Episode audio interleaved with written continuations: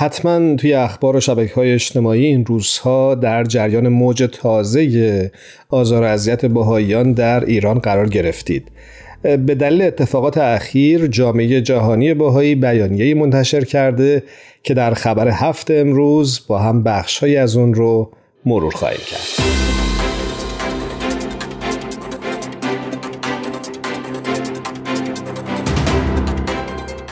بیانیه که به تاریخ 15 اوت سال 2023 منتشر شده عنوانش هست مقامات ایران یک بهایی 90 ساله رو دستگیر و 180 نفر دیگر رو در موجی از سرکوب بیرحمانه هدف قرار دادند.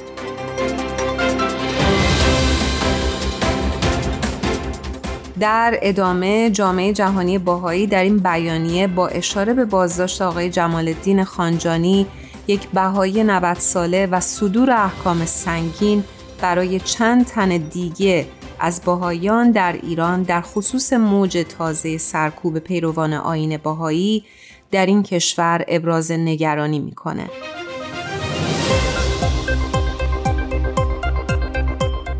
در بخشی از این بیانیه اومده نه باهایی دیگر هم در روز 22 مرداد بازداشت شدند.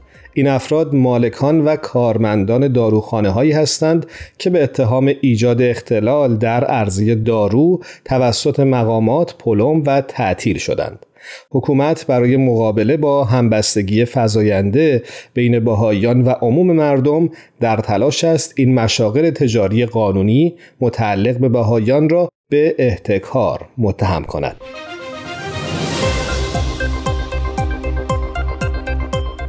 این بازداشت های جدید تعداد باهایان دستگیر شده یا زندانی در هفته های اخیر را به تقریبا 60 مورد رسانده. در همین مدت همچنین بیش از 26 باهایی محکومیت های حبس دریافت کردند که ممکن است هر لحظه اجرا شوند.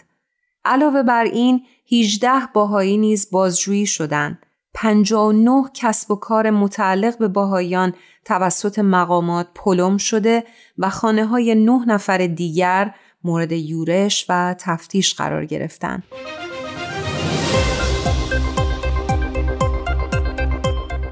افسون بر این بهایان تهران همچنان از دفن عزیزان خود در آرامستان بهایان در نزدیکی خاوران من شده و به اجبار مأموران وزارت اطلاعات در محل گور دست جمعی خاوران محل دفن صدها زندانی سیاسی اعدام شده در دهه 1360 خورشیدی دفن می شوند.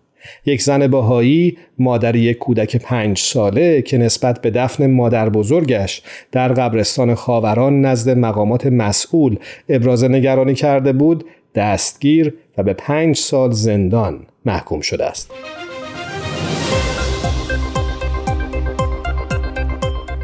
این سرکوب بیرحمانه یادآور مرداد و شهریور سال گذشته است که تنها در یک ماه بیش از 300 مورد آزار و اذیت باهایان صورت گرفت.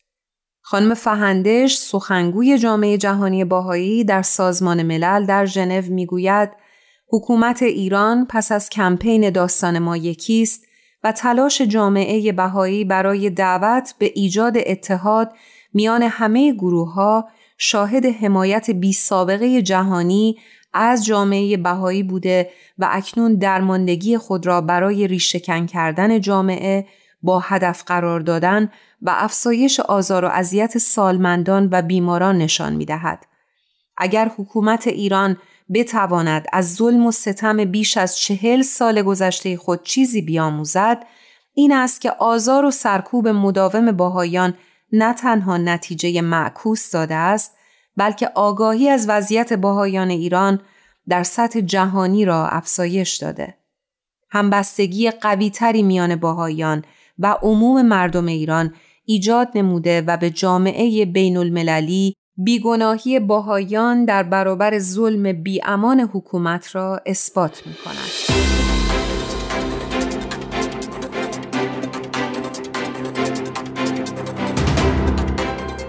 امیدواریم که روند این آزار اذیت ها به زودی متوقف بشه و تمام دگراندیشان ایرانی بتونن آزادانه در مرزهای ایران زندگی کنند.